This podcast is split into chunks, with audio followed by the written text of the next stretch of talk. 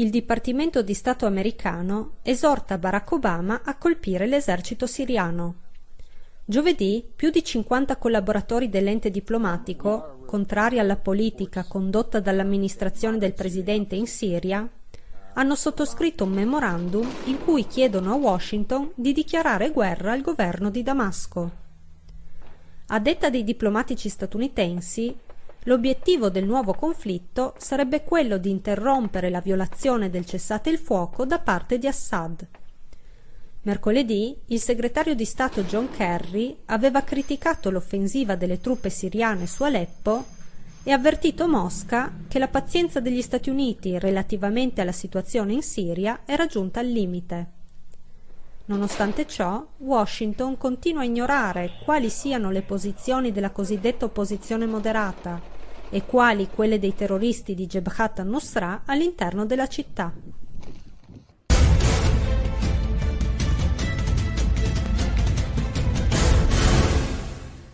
La strage di Orlando si è trasformata in uno strumento politico nella corsa alla Casa Bianca.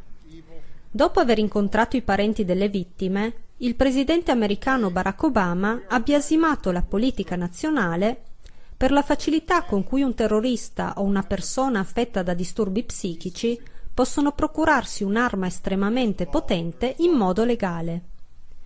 La legge sul controllo delle armi, più volte proposta dal leader democratico nel corso del suo mandato, si è sempre scontrata con la maggioranza repubblicana all'interno del Congresso. Ma secondo il senatore repubblicano John McCain, sarebbe Obama il diretto colpevole dell'attentato del 12 giugno. La decisione della Casa Bianca di ritirare le truppe dall'Iraq avrebbe permesso ad Al-Qaeda di spostarsi in Siria, dando vita a Daesh Nonostante le convinzioni personali di John McCain, Al-Qaeda e Daesh sono due organizzazioni antagoniste, in guerra tra loro sul territorio siriano.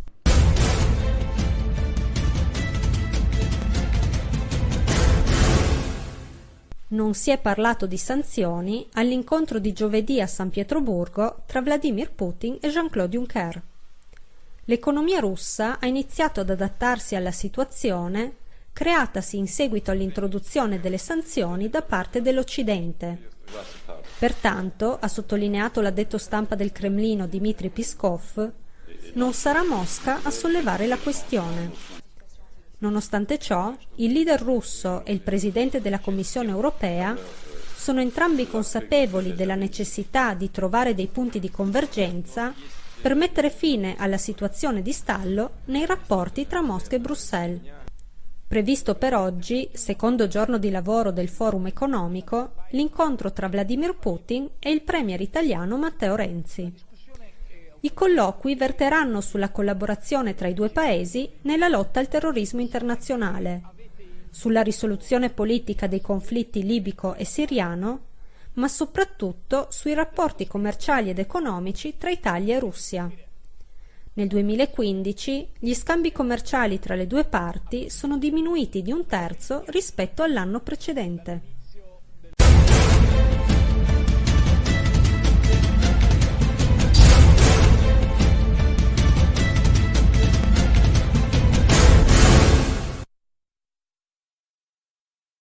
Con un'affluenza del 50,52% e la vittoria del Movimento 5 Stelle a Roma e a Torino, le elezioni amministrative in Italia segnano la catastrofe politica del PD e del Premier Matteo Renzi.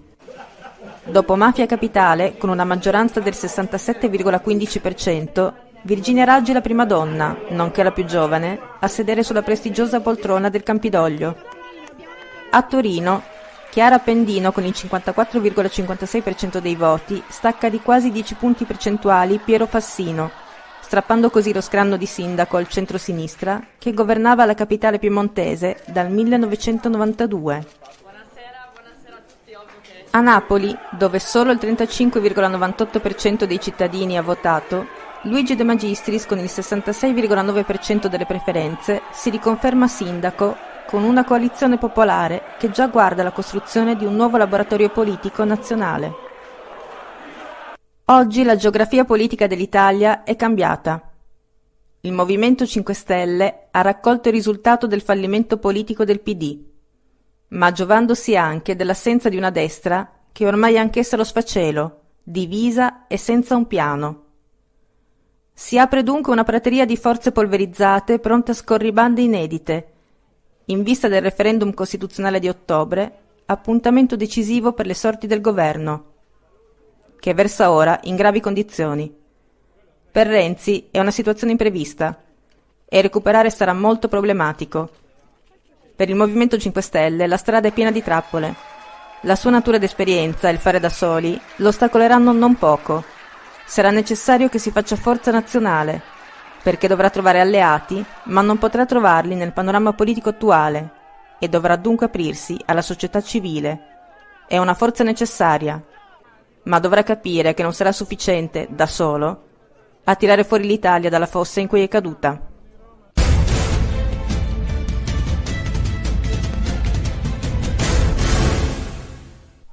A un mese dall'inizio dell'offensiva su Fallujah, il 17 giugno Baghdad ha annunciato la presa della città.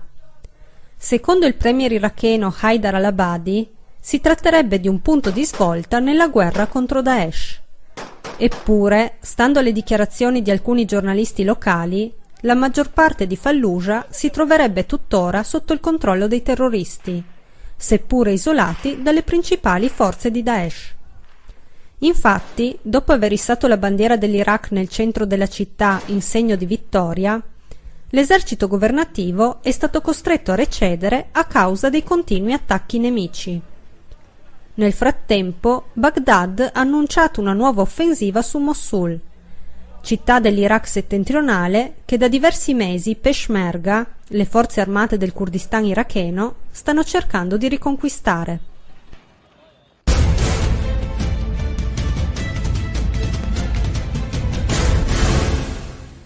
La guerra di informazione occidentale contro la Russia non risparmia nemmeno lo sport. Stando a un articolo pubblicato sul Guardian lo scorso sabato, i tifosi russi al centro delle risse dell'11 giugno contro gli hooligan inglesi lavorerebbero per i servizi segreti di Mosca. Espressione della guerra ibrida condotta dalla Russia contro l'Europa, gli scontri sarebbero stati sanzionati dal Cremlino. Ma il peggio non c'è mai fine. Giovedì il Corriere della Sera aveva svelato la vicinanza tra Alexander Sprigin, leader dei tifosi russi in Francia, e Vladimir Putin. A conferma delle proprie dichiarazioni, una foto trovata sui social network, in cui Sprigin si trova a qualche centimetro di distanza dal presidente russo nel corso di un rito funebre. Perché Mosca avrebbe dovuto organizzare degli scontri tra ultra a Marsiglia, Né il Corriere né il Guardian hanno saputo dirlo. E dopo il calcio le Olimpiadi.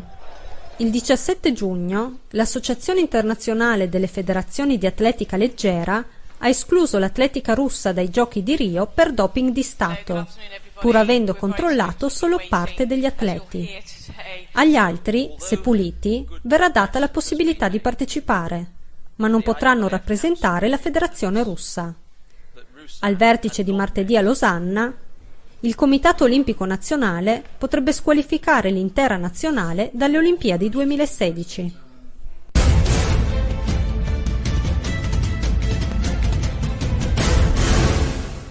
Aumentano le voci di coloro che all'interno dell'Unione Europea desiderano un riavvicinamento con Mosca.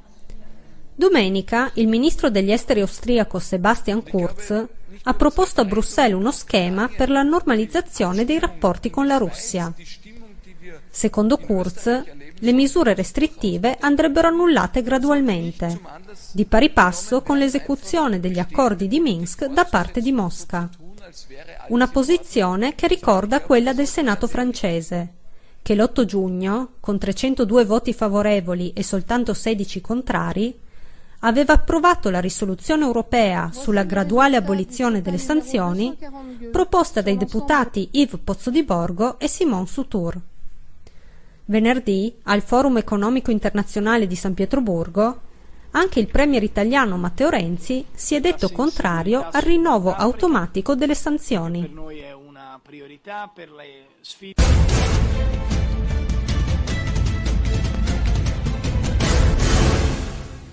Erano 65.000 i giapponesi riunitisi sabato di fronte alla base militare di Okinawa per protestare contro la presenza statunitense nell'arcipelago. Tra di loro il governatore di Okinawa Takeshi Onaga e alcuni esponenti dei partiti d'opposizione. Alla base della manifestazione l'omicidio di una donna giapponese commesso da un soldato americano lo scorso maggio. La base militare di Okinawa è uno dei punti chiave degli Stati Uniti nell'Asia orientale per il contenimento della Cina, ma non l'unico.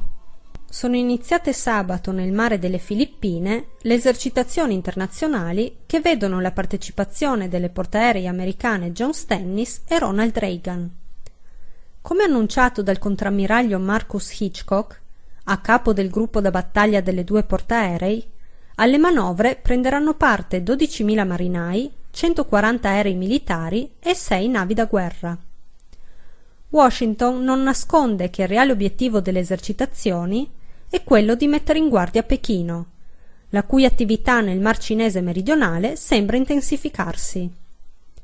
Lo scorso aprile il Ministero della Difesa della Repubblica Popolare aveva dichiarato che le operazioni congiunte delle flotte americana e filippina nel Mar Cinese meridionale sono la concretizzazione di una mentalità da guerra fredda e che portano alla militarizzazione della regione.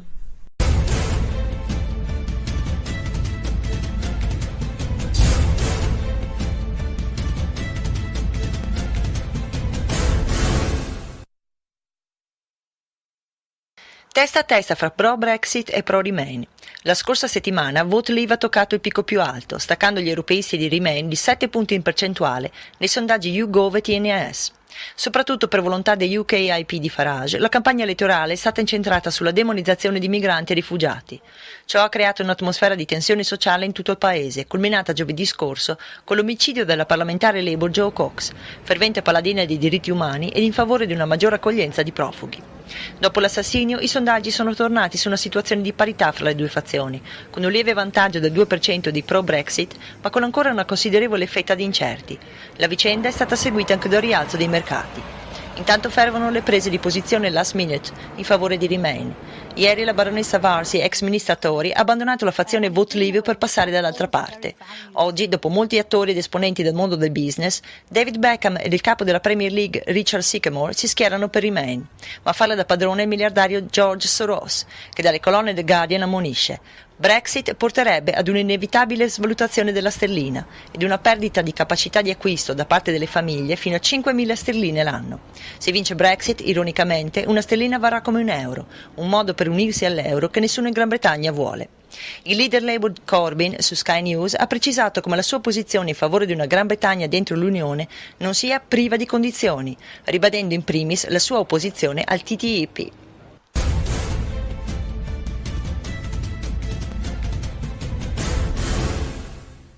Un terzo degli abitanti della Lettonia crede che nello Stato baltico stia ritornando il fascismo. Lo conferma un sondaggio condotto dal Centro per la sicurezza e l'analisi strategica dell'Accademia nazionale della difesa. Ma secondo i sondaggisti, dietro al risultato dell'indagine ci sarebbe Mosca. Il 31% degli intervistati, infatti, sarebbero stati influenzati dalla propaganda russa. Niente fascismo quindi in Lettonia? Le marce dei legionari della Waffen-SS, la censura sistematica dei mass media scomodi, la responsabilità penale per la critica alle autorità e il divieto di chiamare i propri figli con nomi che non rispettano la grammatica lettone provano il contrario.